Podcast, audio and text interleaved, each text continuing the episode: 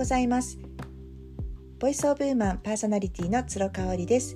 この番組はファッションのお悩みや女性のマインド解放を軸とした明日がちょっと生きやすくなるそんな tips を紹介しています。はいちょっと今日は配信が遅くなりました。昨日はね一日大阪に出ておりまして午前中は家で仕事をしていたんですけど合間にね収録しようと思ったらもう次男くんがですね遠足が延期になって雨でねもう学校行きたくないっていうんで家にお休みしていたんですよ。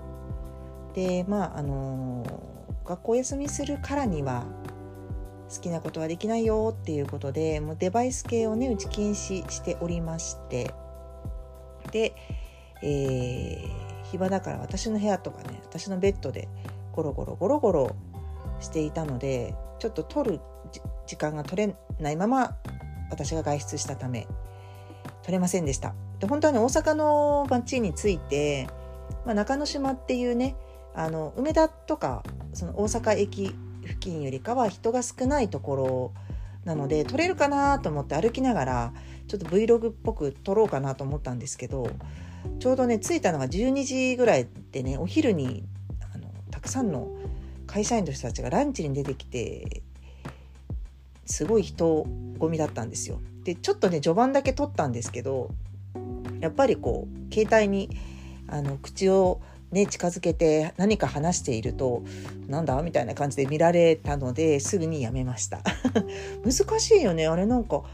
空港とかさいろんなとこで撮ってるじゃないですか。で YouTuber の人とかもみんな空港で撮ったりとか一人でいる時に、ね、飛行機の中とかあの食べてるところとか撮ったりするじゃないですか自撮りで。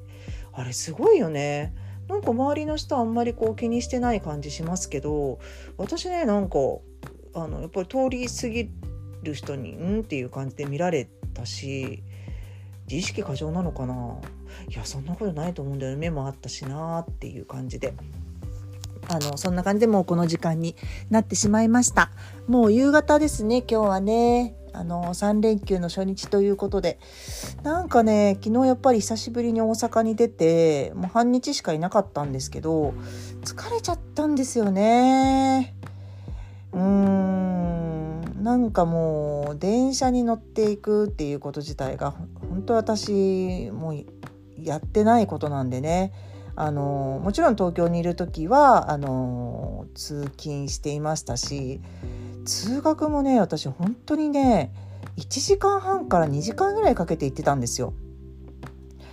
えーと、小学校は私公立なんで徒歩で行っておりまして中学高校大学が、えーと、つながってるのは中高だけで、えーと大学はね違うところに行ったんですけれどもあのー、偶然ね同じエリアだったので結局家から遠いっていうねあの場所だったんですよ。でまあ東京に住んでる方はよくわかると思うんですが山手線京浜東北線いわゆる JR ですよね。中央線とか。やっぱねめちゃめちゃ混んでるんですよ。朝の通勤時間。で特に私が中高大の時なんて今みたいにその、えー、シフト制とかね時差通勤通学なんて、まあ、通学はないにしろもともと。時差通勤とかがなかったのでフレックスみたいなそんな言葉も存在しなかったから本当に混んでて8時台とか7時台8時台の電車に乗ったらですねもうまず息ができないんじゃないかみたいな感じだったよね。よく耐えたなと思いますね本当に。で、まあ、中高の時はまだねそんなもんかなっていう感じで通ってたんですよ。うん、だからえーと、もう電車は絶対座りたいし絶対寝たいっていう感じでだったしね。そう。ただやっぱり大学入ってバイトとかもするようになって本当に遠いなという感じでしたよね。私よりも遠い子いましたけどね。3時間か4時間ぐらいかけて来てる子もいました。本当に。あの大磯っってねあの大磯ロングビーチとかって分かりますかね？鎌倉よりももっと奥なのかな？そっから通ってる子とかいましたからね。で行き帰りで5時間ぐらいかかるから電車の中でなんかアルバイトしたいって言ってましたね。確かに5時間だったら働けるよね？っていう話をしたのを覚えてますね。うん、であのー、就職をしまして私あの結婚式場で働いていたんですけどそこはねまあまあ近かったです家から。うん、ただまあ結局その後遊びに行っちゃったりとかね都心の方に出たりとかしてたから帰りはもうまたぎゅうぎゅうな満員電車に乗って帰ってくるみたいな感じだったんですよね。あれ今やれって言われても無理ですね本当に。昨日もね、えーと、お友達とバイバイして帰ってきたのが3時台ぐらいだったんですけどちょっとね JR が遅延しててねであの神戸線って言うんですけど JR 神戸線ってねすっごい遅れるんですよよく。であの理由としてはねめちゃめちゃ走行距離が長いんですよね。えっ、ー、と果ては姫路から姫路ってもう兵庫県の姫路ですよね姫路城がある姫路から終点が滋賀まであったりするんですよ。すごいでしょだからそこをねもうぶっ飛ばしていくんですよね。で、えーと、私が住む神戸から京都までも1時間以内で行けちゃうわけ45分ぐらいで新快速で行けちゃうのでねすごいよね本当にだからぶっ飛ばしていくのでやっぱ強風とかねになっちゃったりとかするとすぐ遅延しちゃうんですよ。そうそこがねまたなんか悩ましいところだなっていうふうに思っておりまして久々に乗った電車本当に疲れましたね。で本当はねなんか連休中も大阪に行きたいなと思ったイベントもあったりしたんですけどまあいいかなって思ったのとあとはもうやっぱりそういうお買い物の誘惑が多い街に行くとねいろいろ買っちゃうじゃないですか。で昨日もあのお友達とのランチが、えーと、12時過ぎだったのでちょっと早めに出てね大阪の駅駅内のショッピング、えー、エリアをウィンドショッピングしておりましたけれども頑張ったよねもういらないいらないって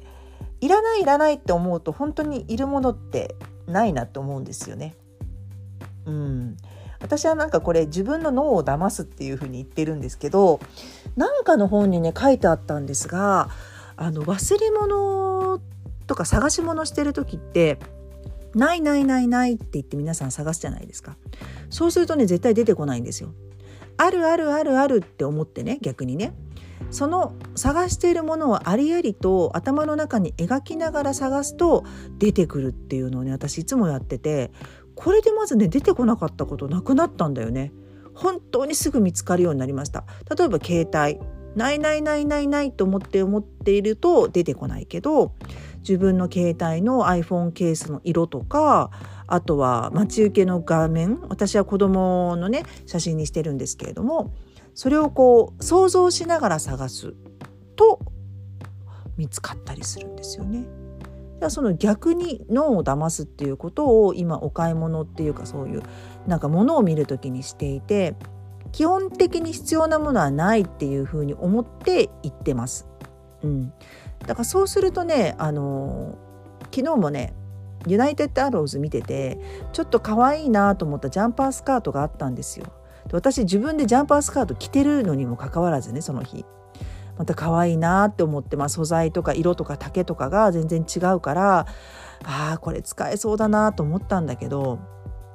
もうないないないないで思ってるからいや大丈夫だなって思ったんですよね。であのー、まあ何ヶ月か後に私引っ越しをするのでね断捨離をする自分も想像しながら買い物をすると。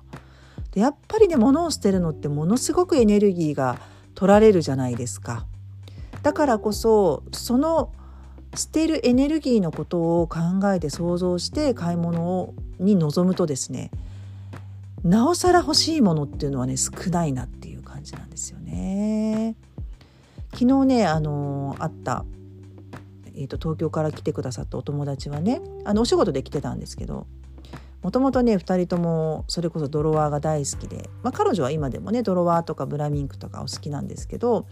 あのー、なんかもうワンシーズンにねシーズンの立ち上がりに何か買わなきゃっていう脅迫観念があったよねって話をしてて大笑いしてたんですけどね。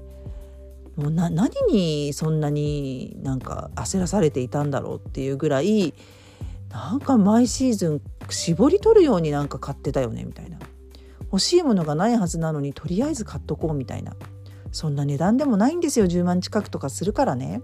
それなのに買おうとしてたっていうあれって何だったんだろうねって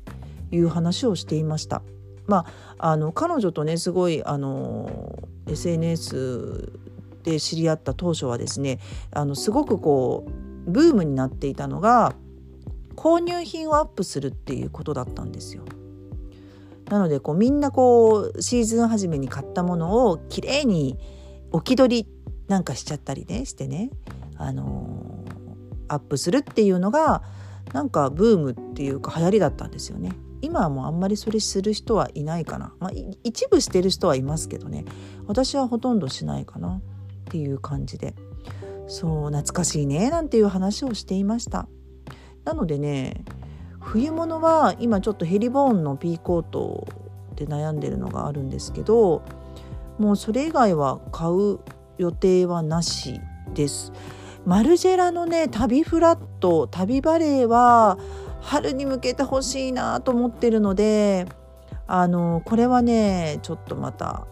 検討要検討っていう感じですねカバーもいらないしななんていうふうに思ってないないないというふうに思うと自分に本当に必要なものってあんまりないんだなっていうことに気づきますよね。はい、今日も最後まで聞いていただいてありがとうございました。今日は土曜日ですので明日はお休みになります。また月曜日にお会いしましょう。